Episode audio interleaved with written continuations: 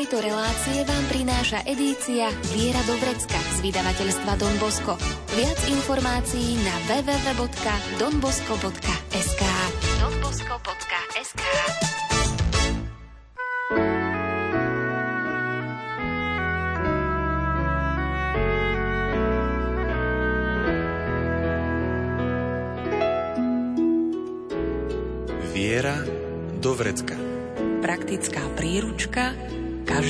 kresťana. Viera do vrecka.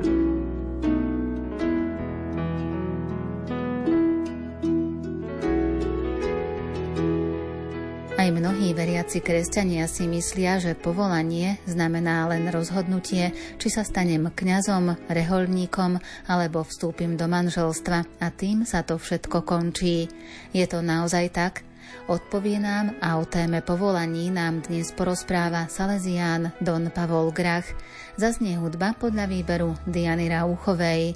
O zvukovú stránku sa postará Marek Grimovci a príjemné počúvanie vám praje Andrá Čelková. Božia láska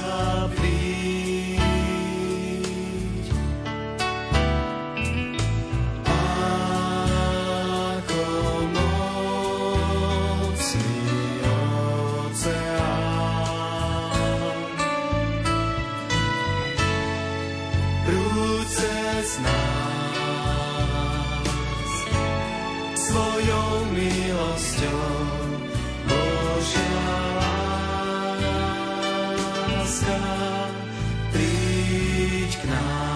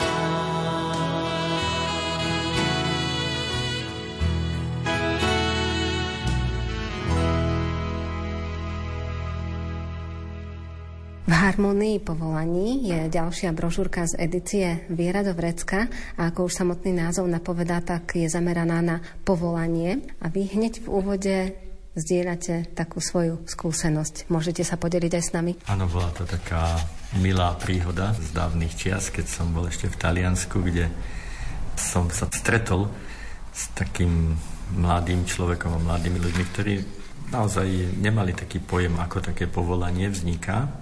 No a tiež ani nevedeli, že čo je to diakon alebo tak, ale vedeli, že kňaz je kňaz a že to asi ho niekto oslovil alebo Boh mu niečo povedal a mali teda takú naivnú predstavu trošku o tom, že ako keby človek kde si našiel nejaký lístoček na zemi je prečítaný, joj, máš sa stať kňazom, tak teraz musíš to robiť. Ako by Boh dával taký nejaký odkaz ľuďom, že čo majú robiť, po čím sa majú stať. A to je pre mňa taký príklad, ktorý som si tak zapamätal o tom, ako niekedy nesprávne chápeme a rozumieme povolanie, lebo povolanie je niečo, čo sa rodí viacej tak v dialogu, viacej tak, že človek niečo poznáva a viacej takých vplyvov dostáva a nakoniec aj sa istým spôsobom slobodne rozhoduje, slobodne teda v tom, že, že ak Boh niečo žiada, tak sa aj preto potom rozhodujeme, že tá sloboda nie je absolútna, ale je to taká slobodná odpoveď na to, čo Boh asi od nás bude žiadať v budúcnosti. Vy spomínate v tej brožúrke, že ste boli na svätých homšiach, ale ešte ste boli len diakonom, čiže mali ste len štólu a nazvali vás tak, že ako polokňaz. Ako ste to vnímali? No tak to bolo také žartovné. To boli len také ich, som povedal, poznámočky, ale myslím, že vzťah sme tam mali dobrý. Že to len taký mladický, expresívny výraz, aby to nejako pomenovali, to, čo videli, alebo ten názov diakona si zrejme nepoznali. No ale keď budeme hovoriť o tých povolaniach, tak vy ste hneď mali jasno, že budete kňazom? Hneď nie, ale neviem, či je tu priestor hovoriť celé nejaké dejiny povolania, ale bolo to asi tak dosť tak skoro, to rozhodnutie. Ale viac by som sa možno chcel dotknúť aj motivu tejto brožúrky, prečo vlastne o tých povolaniach píšem, alebo prečo ma oslovila táto téma, aby sme v rámci toho roku kedy si pripomíname alebo tak sa pripravujeme na sté výročie príchodu Salesianov na Slovensko. A sa mi tak zdalo, že to slovo povolanie pre Dona Boska bolo také veľmi vzácne a on bol aj takým, ktorý hľadal tieto povolania. A dneska sa veľa o tom aj hovorí. Hovorí sa dokonca, a to tu aj tiež uvádzam v tom úvode, hovorí sa aj o laických povolaniach. Ale aj tu tak vyslovne som napísal, že Ťažko hovoriť o laickom povolaní, keď možno, že naozaj nemáme celkom jasné o tom, čo tie povolania sú, akým spôsobom sa k ním mám, ako ich máme rozlíšiť, aké majú vzťah medzi sebou, ako sa vlastne také povolanie rodí. A tak som túžil aspoň nejak trošku naznačiť, aby sme vedeli rozlíšiť také tri základné druhy povolania, a to je kňazské, potom to zasvetené, ktoré môže byť aj kňazské, a potom aj to laické, aby sa tak videlo, že sú takéto tri cesty, ktoré Duch Svetý vyznačuje u kresťanov pokrstených a aby tak bolo vidno, že to by malo byť v nejakej takej harmónii, v takom súlade tieto tri cesty medzi kresťanmi v cirkvi by si tak navzájom mali pomáhať a slúžiť. Väčšinou si spájajú ľudia cirkev s kňazmi, reholníkmi a ako keby zabudali na laikov, pritom je církev v podstate všetko. Aj kňazi, aj biskupy, aj reholníci, aj tí laici. Áno, je to, by som povedal, na jednej strane vec, ktorú sa snažíme trošku prekonať, aby sa nekoncentrovalo všetko len, že len biskupy a kňazi sú církev. Na druhej strane má to aj takú svoju vnútornú logiku, lebo tí biskupy a kňazi sú naozaj reprezentanti a ich slová sa počúvajú aj reprezentujú ten Boží ľud istým spôsobom. Čiže nerad by som, aj, aj to bol takým cieľom aj v tejto knižočke, že zase nepoďme zase do extrému, ako keby teraz všetky tie povolania boli úplne, úplne rovnaké, no predsa len to postavenie kňaza aj na Svetej Omši je iné ako postavenie lajka.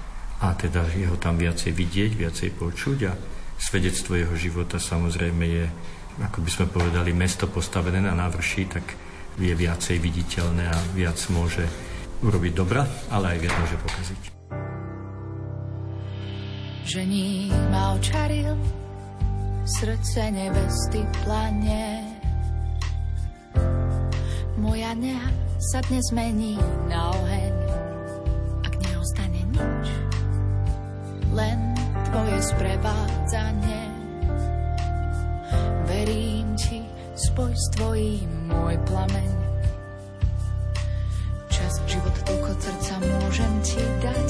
Vezmi si všetko, čo chceš zo mňa vziať. Chcela by som letieť, v oblakoch nestratiť hlavu, nájsť cestu pravú, nechať sa k tebe niesť. Chcela by som letieť, na orlých pierkach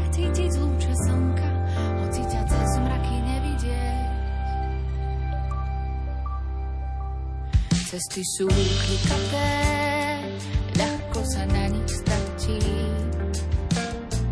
Nechaj mi, prosím, narásť krídla. Čas sa naplňa, darí ti rada vráti. Už nevládzem, daj nech som v tebe silná. Čas, život, toľko srdca môžem ti dať. Vezmi si všetko, do mňa vziať. Chcela by som letieť,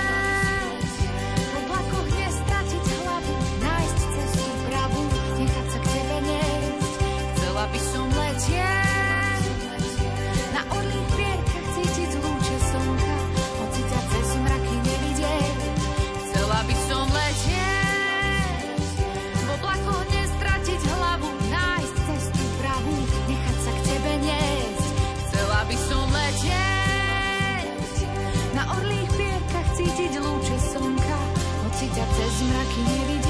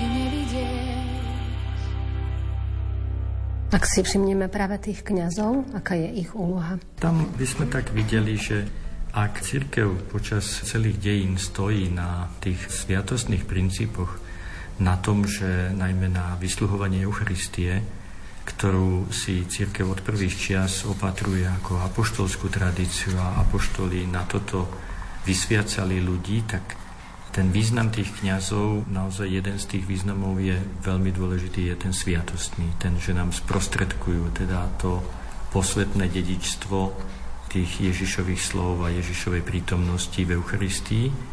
Na druhej strane samozrejme potom splňajú v tom spoločenstve aj takú spoločenskú úlohu určitého zjednocovania alebo niekoho okolo, počas stáročí sa vždycky teda veriaci zhromažďovali okolo svojho kniaza alebo okolo svojho biskupa. Čiže tam je aj ten druhý rozmer, ten pastierský, kedy sa stávajú vlastne niekým, kto učí, niekým, kto povzbudzuje, niekým, kto zjednocuje tých ľudí okolo seba. Už v podstate v tej nepretržitej tradícii cirkvi vychádza z toho, že apoštoli si tiež ustanovili svojich nástupcov a to boli biskupy a tí vždy potrebovali tiež nejakých ďalších pomocníkov, čiže svetili kňazov a tak to ďalej nasledovalo, ale vidíme to v podstate už v tom ustanovení tých dvanástich. Tam e, pri tomto ich ustanovení vidíme, že oni sa snažili tak dodržať to, že Ježiš ustanovil 12, tak nám to Evanelia spomínajú, je tá silná tradícia ich mien 12, ktoré poznáme z Evanelii. A po Ježišovej smrti apoštoli neváhajú, v mene svätého Petra teda to hovorí v skutkoch apoštolských, že vidia, že chcú dodržať tú líniu tých 12 a preto volia nového nástupcu. A od tohto sa aj v prvých storočiach potom cirkevní otcovia odrážajú aj, to proklamujú ako jasnú líniu, že to nástupníctvo biskupov vzhľadom na tých 12 apoštolov je vec veľmi dôležitá. A to je skutočne jedno z takých povolaní, ktoré v cirkvi je a ktoré vychádza z toho, že sme pokrstení, ale na druhej strane dostáva do seba taký nový charakter, niečo, čo pre cirkev je veľmi dôležité. Veľmi dôležité je aj to, aby sme kňazov mali a už aj v tých minulých čias, aj v tých časoch, keď žil Don Bosko, tak si uvedomovali, že kňazov potrebujeme a veľmi ťažké to bolo a vážne ohrozenie to vnímali vtedy, keď bol kňazov nedostatok. Ako to teda riešil Don Bosco? Spolu s Don Boskom sme v 19. storočí a v severnom Taliansku dnešnom a tam prebieha tiež v tých časoch veľmi silná taká spoločenská zmena, ktorá už ide z toho 18. storočia, z francúzskej revolúcie, a postupne sa spoločnosť mení a staré privilégia církevné, aj postavenie církvy spoločnosti sa mení a tým aj, by sme povedali, aj také zdroje kňastva, lebo veľa kňazov v stredoveku a potom aj v tých neskorších časoch pochádzalo zo šlachtických rodín. A keďže tá nová trieda, ktorá nastupovala, tú šlachtu pomerne vytláčala, aj šlachtici museli potom veľa sa venovať aj iným veciam, priemyselným veciam, že aj tie rodiny šlachtické sa degenerovali postupne, tak aj tam sa tak strácal taký zdroj tých kňazov, pretože v tých rodinách šlachtických zvyčajne to tak bolo, že tie deti boli určené či do vojska, či do nejakej správy štátnej, alebo aj do kňazstva. A tak vlastne zanikol určitý zdroj povolaní z tých vyšších vrstiev, ktoré boli vzdelané. A ešte to nebolo také rozvinuté, že by ľudia z takých jednoduchých prostredí sa len tak ľahko stávali kňazmi, pretože na to potrebovali mať aj nejaké vzdelanie a ten vidiecký ľud v tom 18. 19. storočí nemal až taký dostup ku školám, ak tak, tak len ozaj k takým základným. To vidíme aj v živote Dona Boska, ako veľmi ťažko a namáhavo sa dostáva k tomu svojmu učeniu, hej, je z rodiny, kde chýba otec, kde sa musí pracovať, takže vlastne aj meška v tých školách dedinských. Na potom veľký problém, ako dosiahnuť to gymnaziálne štúdium. Tam musí sa na ňo zložiť celá dedina alebo robiť sa veľká zbierka, aby sa mohli tie štúdia zaplatiť. A potom znovu vstup do seminára, znovu stal peniaze, takže zás to bol problém. Čiže Dombosko to tak zažil na vlastnej koži, že ako sa to menilo, že už z tých jednoduchých ľudí bolo vidno, že môžu byť kňazi, len teda tie ekonomické a iné problémy im veľmi často zabraňovali.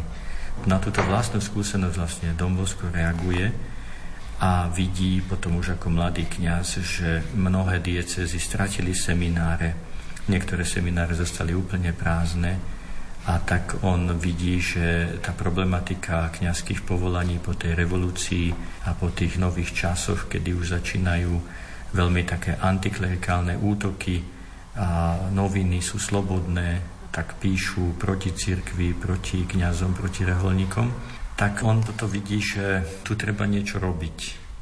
A tak v takej svojej prezieravosti videl, že táto situácia naozaj je ťažká, aj kláštory boli pozatvárané mnohé a tak nastavala taká situácia, že či budú teda kňazi, či budú tieto kňazské povolania. A on si vlastne v tom svojom aj kňazskom živote, okrem toho, že sa venoval tým chudobným chlapcom, túto vec uvedomoval, alebo to je jeden z takých veľkých rozmerov jeho kňazskej činnosti, venovať sa aj kňazským povolaniam, duchovným povolaniam.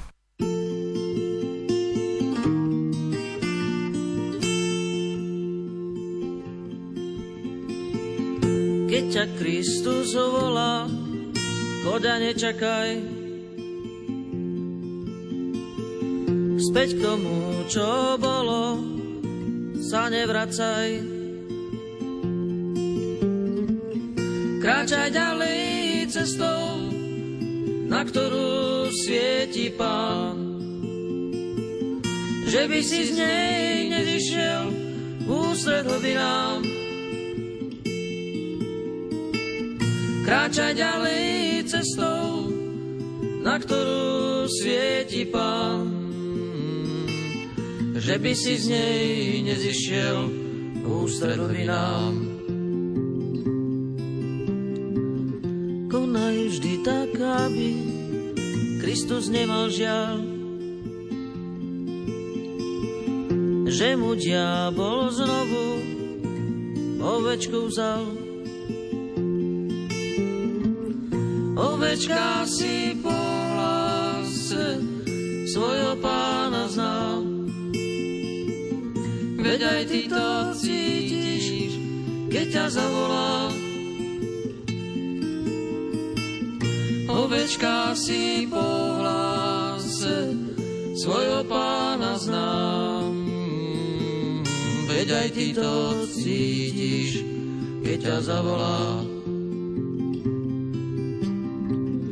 Ak však chceš ísť za ním, buď mu odaný.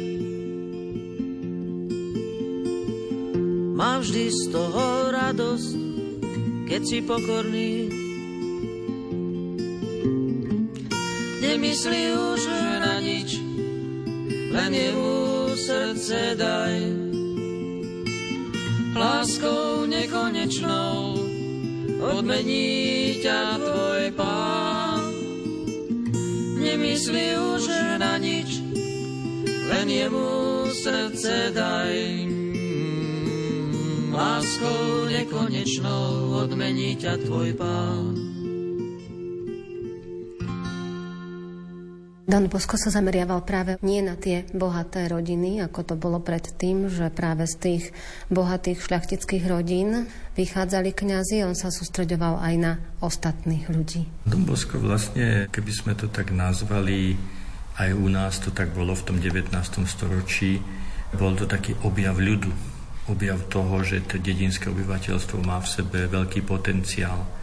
A dá sa povedať, že Dombosko toto zase videl vzhľadom na církev, že sú mnohé dobré rodiny, poctivé rodiny práve na vidieku. A preto on uprednostnil tieto rodiny, aj sám odtiaľ pochádzal, takže poznal to prostredie a uvedomoval si, že či už to bola jeho matka samotná, alebo iné rodiny, ktoré poznal, že sa tam žil duch nábožnosti, že tí mladíci tam boli pracovití, ale boli aj nadaní a keď sa im dala príležitosť študovať, tak mohli naozaj sa vzdelať a priniesť niečo pekné svetu. A toto on tak cítil, preto nemal záujem sa veľmi pohybovať medzi tými najbohatšími, bo videl, že tam už aj oni upadali do toho bohatstva a už neboli tak nastavení ako predtým, že aj tie šlachtické rodiny mali svoju disciplínu, mali svoju nábožnosť a boli tam veľakrát skvelé osobnosti.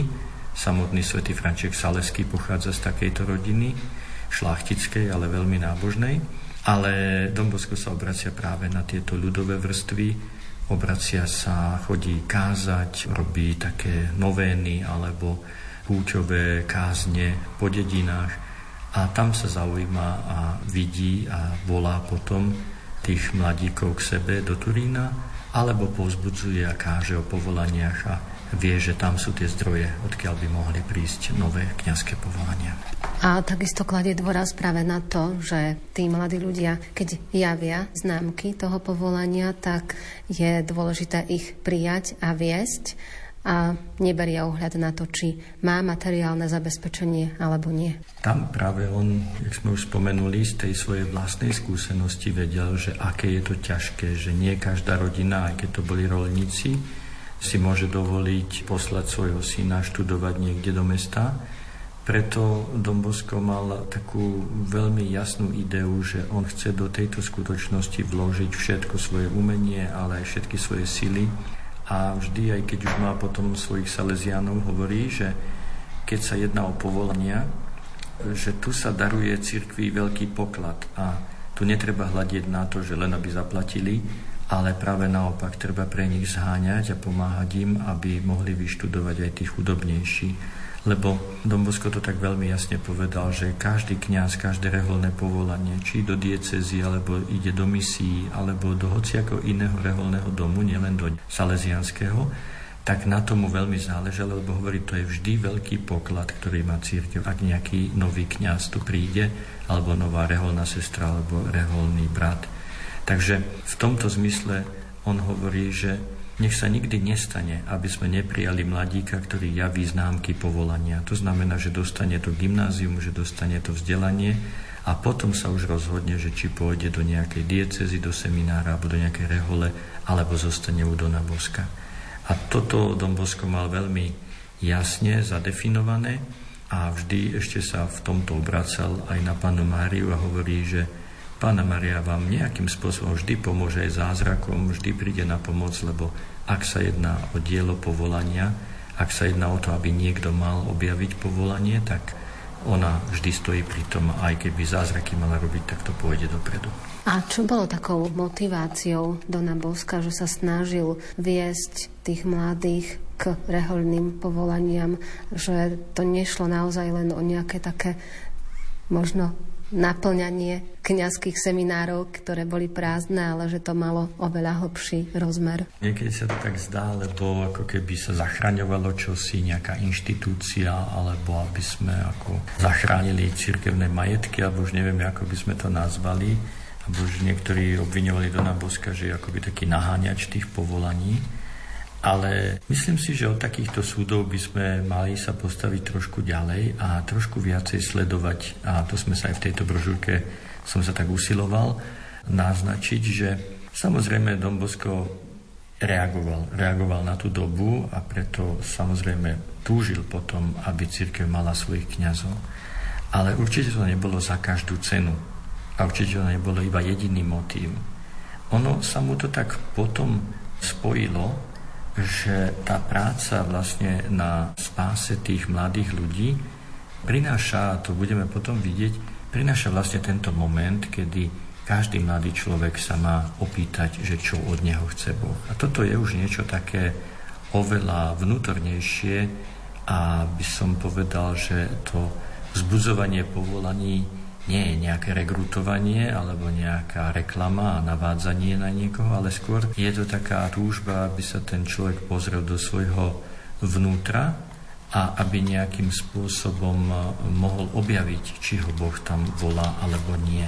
A Dobosko o týchto veciach a vôbec o svojom vnútri veľmi málo hovoril, ale možno by nám pomohlo, a to bol aj taký cieľ tejto brožúrky, alebo taká jedna z myšlienok, že ak by sme chceli my pochopiť tú jeho snahu, tak mali by sme možno porozumieť, že ako Dombosko chápal svoje kňastvo.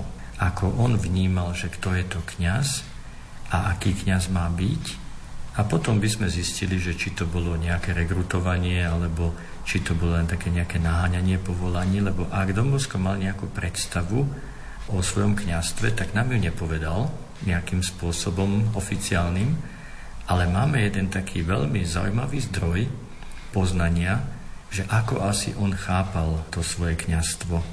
A je to vlastne taká otázka, ktorú by som ja teraz položil vám, že či myslíte, že odkiaľ môžeme vedieť o tom, ako asi Bosko chápal a rozumel svoje kňastvo, keď k nemu išiel. A odpoveď, teda, ak vidím, že mlčíte, lebo ešte ste nedočítali asi túto knižku, tá odpoveď sa nachádza v tom, že my máme zachytené, čo mama Margita hovorila Domboskovi o kňastve. Jej predstavy o kňastve. A to je veľmi zaujímavá vec, hoci je povedaná veľmi ľudovo, ale v tejto brožúrke sa snažíme tak priblížiť tri také dialógy, ktoré mala mama Margita so svojím synom Janom Boskom o kniastve.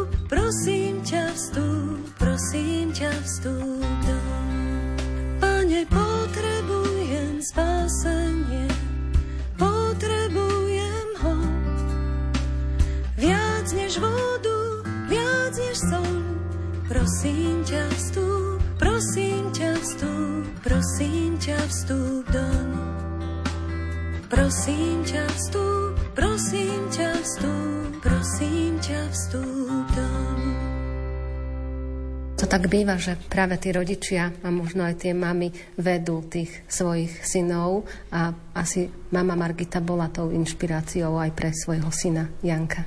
Áno, tu sa musíme trošku pozastaviť pri tejto veľmi neobyčajnej žene, ktorú nám už aj vyčítal Jan Pavel II vola kedy, že prečo sme s ňou už dávno nezačali nejaký proces blahorečenia, lebo ona predstavuje, a určite nebola jediná v tom storočí, alebo aj v 20. storočí, taký typ ženy, matky, ktoré naozaj vedia formovať svoje deti, ale ktoré majú aj taký zdravý a triezvy pohľad na kňastvo. Na jednej strane veľmi úctivý a na druhej strane aj veľmi hlboký. A my tak môžeme vidieť také skutočnosti, kedy napríklad ako mama Margita pozbudzuje Janka Boska k tým prvým krokom ku kňastvu, a tam nastala taká situácia, kedy Janko vlastne končí tie gymnaziálne štúdia a on vlastne do také krízy prišiel práve kvôli tým peniazom, ale možno aj kvôli nejakým iným vnútorným záležitostiam, že zrazu akoby na konci toho gymnázia nevedel, že či teda má ísť do toho seminára, lebo to tam naozaj stojí peniaze a tie peniaze neboli.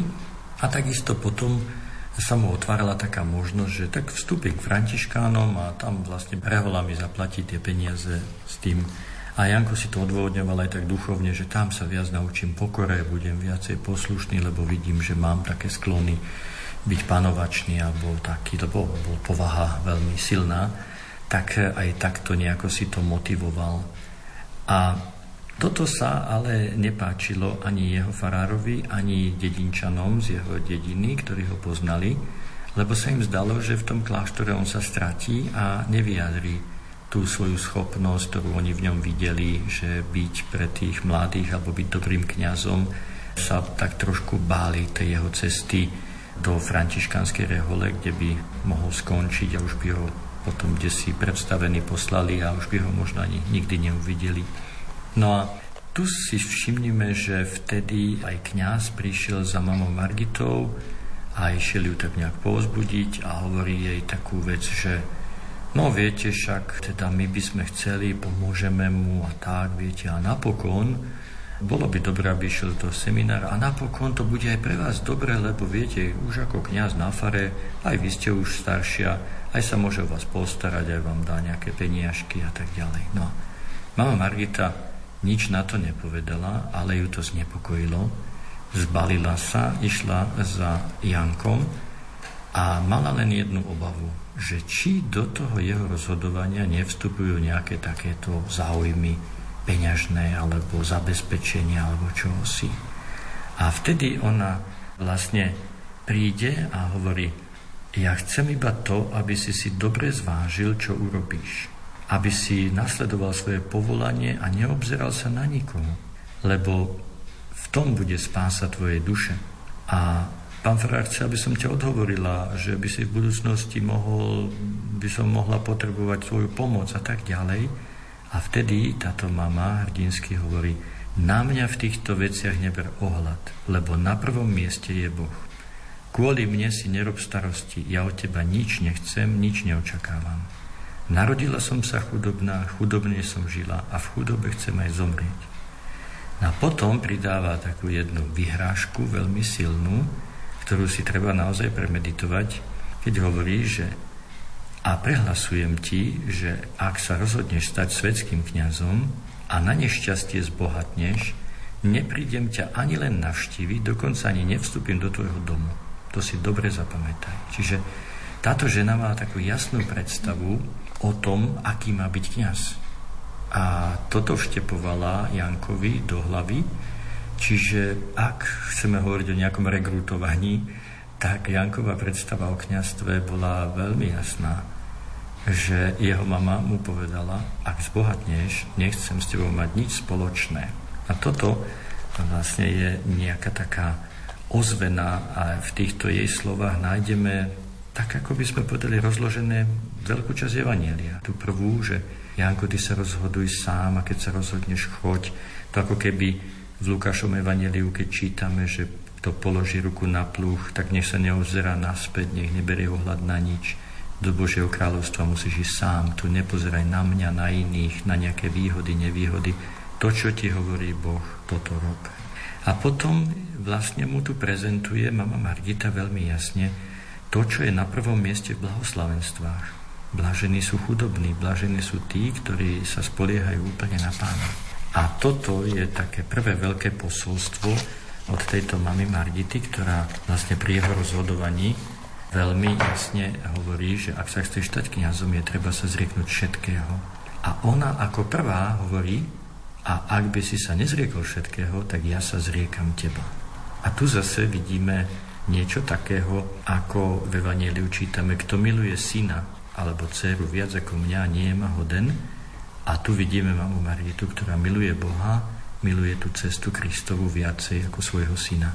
Čiže ako by mu hovorí, ja som ochotná sa ťa aj zrieknúť, ale Boh je na prvom mieste. Čiže tu vidíme dve postavy, alebo zvlášť aj tú postavu mamy, ktorá je ochotná sa zrieknúť svojho syna len preto, že nekráča podľa Božej cesty.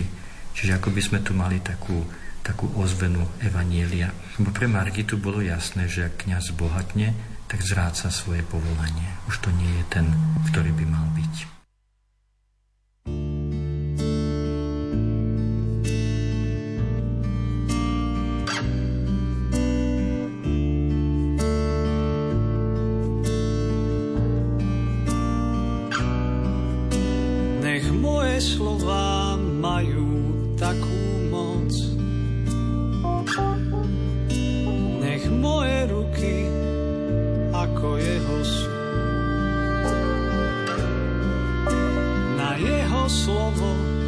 svetlo pretne noc.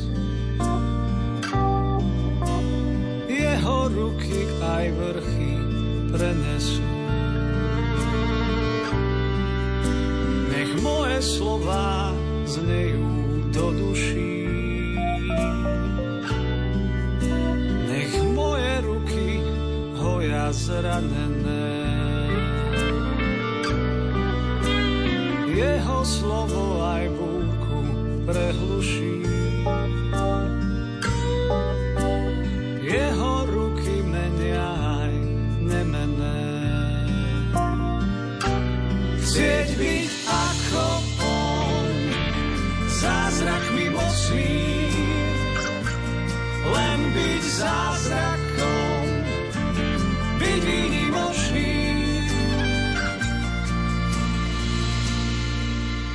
Nech moje slova liečia na tele, nech moje ruky robia zázraky. Na jeho slovo žije zomrelé.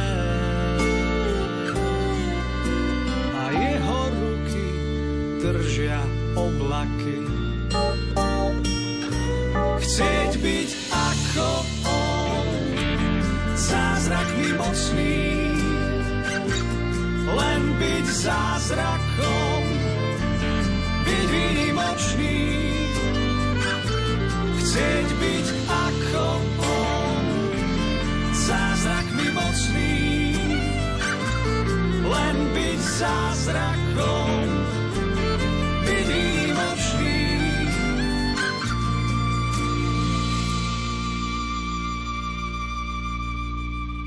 Aj potom, keď už vstupuje Jan Bosko do seminára, tak tiež tam nastáva taký výrazný moment, ktorý zdôrazňuje jeho mama Margita a to v tej chvíli, keď už má oblečenú reverendu a ona mu zdôrazňuje, že čo je dôležité, že nie šaty, ale dôležitejšie sú čnosti.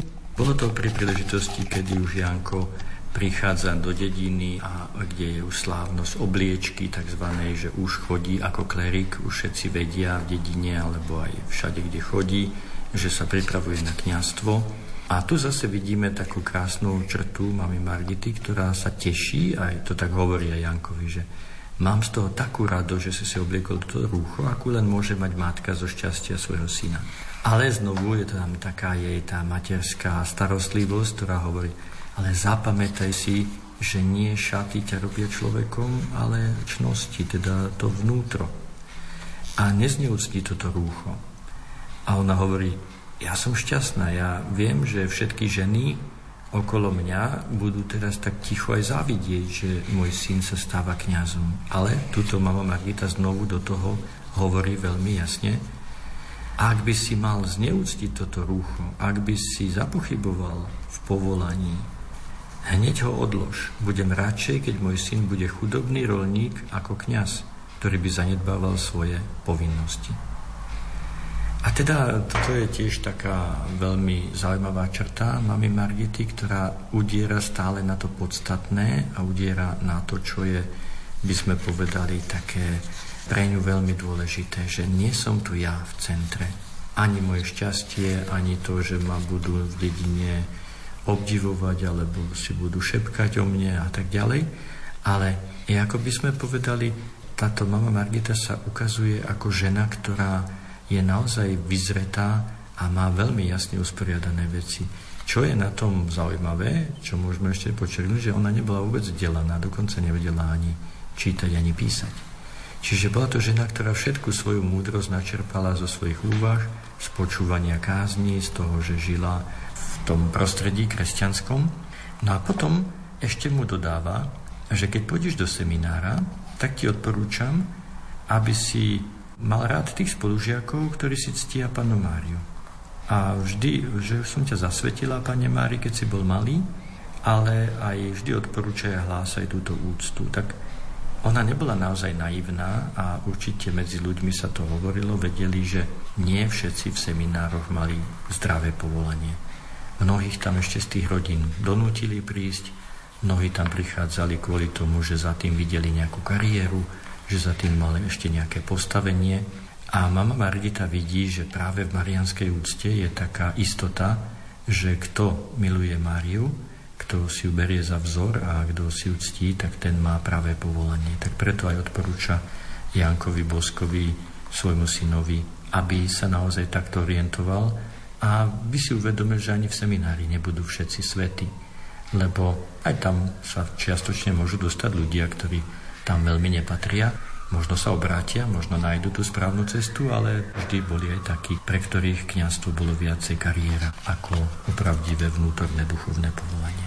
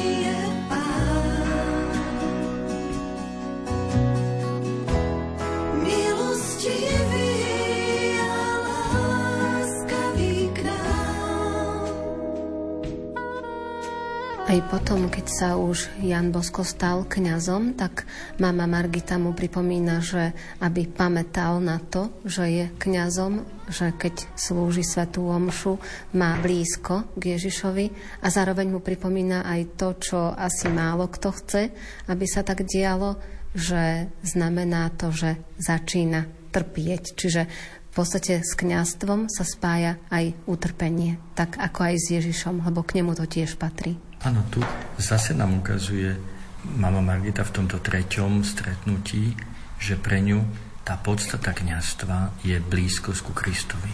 Ale blízkosť ku Kristovi to nie je, že som prvý, že ma obdivujú, že ma počúvajú, že môžem v dedine rozkazovať alebo mať nejakú autoritu. Ale mama Margita to vidí veľmi jasne. Kňazstvo je niečo spojené s Eucharistiou a to ona nemala žiadnu teológiu, hej, alebo nejaké veľké teoretické poznatky, ale takto ona vycítila, že a vedela, že to je obeta a že tam Kristus zomiera za nás.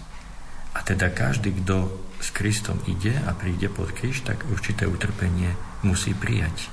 A toto teda hovorí veľmi jasne, upriamuje svojho syna aj ako kniaza na takú podstatu toho kniazstva. A tento dôležitý vnútorný duchovný rozmer určite sa vril hlboko aj Jankovi Boskovi do duše, že toto je pre neho kniazstvo. A keby sme to chceli v písme svetom niekde nájsť, tak Pavol píše Galatianom, ja sa nechcem chváliť ničím iným, iba krížom nášho pána Ježiša Krista, cez ktorý je svet ukrižovaný pre mňa a ja pre svet. Čiže tuto je niekde možno zakodované to, čo mama Margita vyslovila tými svojimi slovami obyčajnej dedinskej ženy a svätý Pavol to vyjadruje v tom, že pre mňa je to spojenie s Kristom, s ukrižovaným Kristom a ja som v ňom ukrižovaný pre svet a on je pre svet, ale aj ja som potom spolu s ním. Čiže v istom zmysle vidíme, že takto sa potom kňaz, ktorý sa obetuje, stáva naozaj apoštolom pre všetkých, aby získal aspoň niektorých, tak ako to hovorí aj svätý Pavol.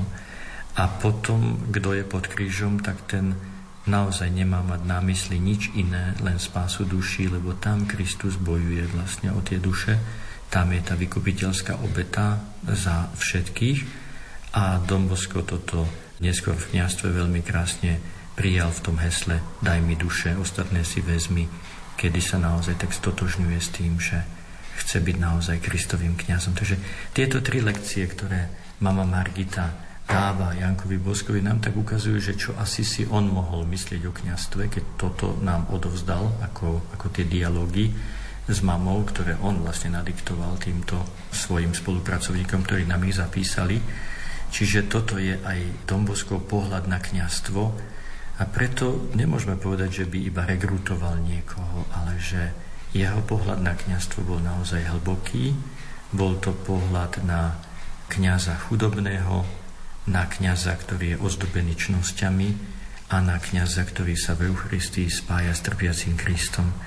A myslím si, že k tomuto volať mladých ľudí, to nie je nejaká propaganda alebo naplňanie seminárov, ale to je niečo, čo sa ponúka a čo môže pochopiť len ten, kto má na to milosť Božiu.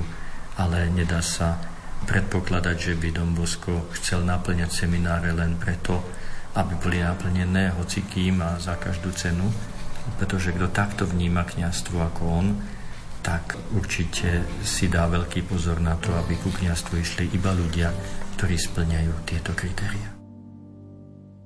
Sám si sa dám s vínom deň prikryl plný stôl. Zhorklo posledné sústo a viac som už nemohol. V ušiach mi znejú slova, že ruka lekára srdce a dušu chorého na nové pretvára. Ty nemôžeš byť len človekom, veď prestieraš stôl pri niekom ako ja, čo priateľstvo neskúsil. Povedz, kto si, že už bežať nemusí skláňaš sa, mám prikročiť bližšie. Vyberáš aj mňa, so mnou si stolovať prišiel.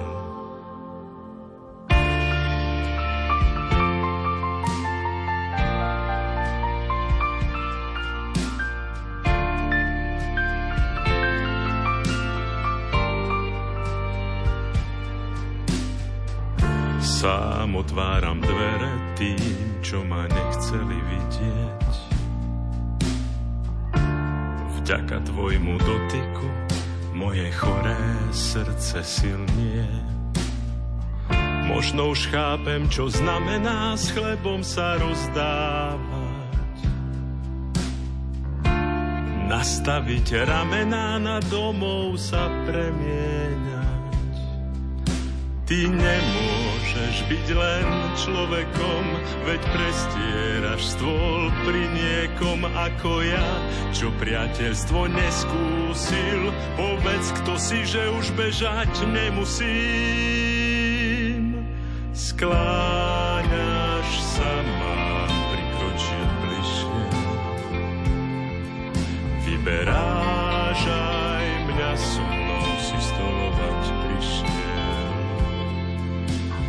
Skláňaš sa, mám prikročiť bližšie.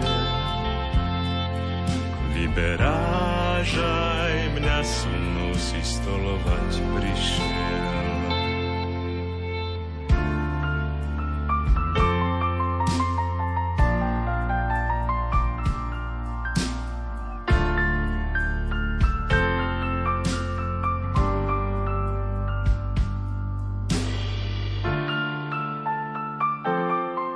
Povolaniach a príklade svätého Jána Boska jeho mamy Margity nám dnes porozprával Salesián Don Pavol Grach.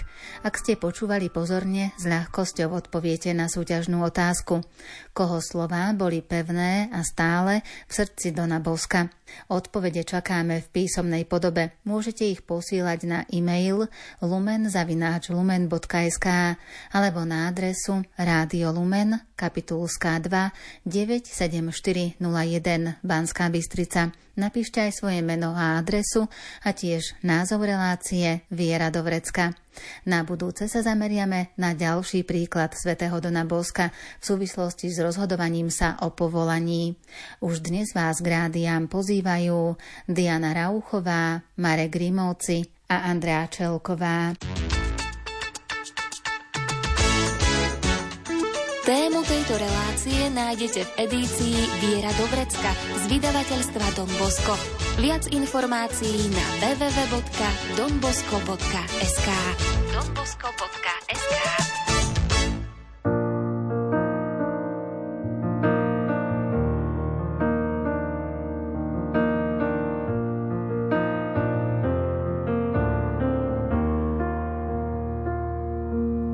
Tam, kde si ty vracia sa život. Tam, kde ty kráčaš, rozkvitne i púšť. Tam, kde ty hľadíš, rozjasní sa nebo.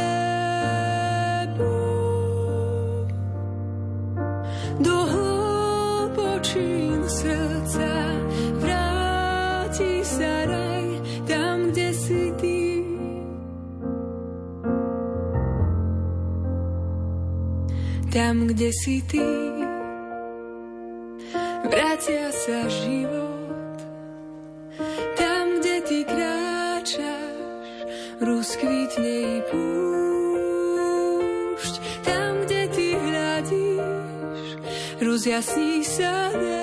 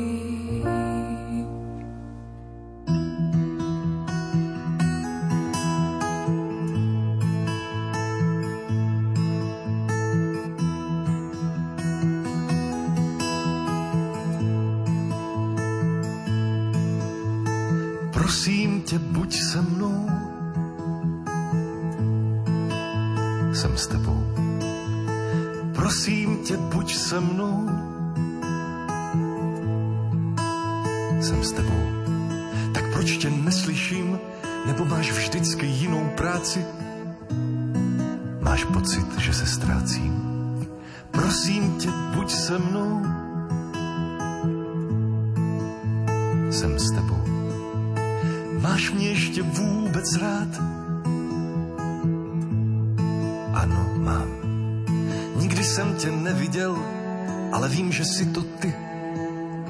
Potřebuju s tebou nutně mluvit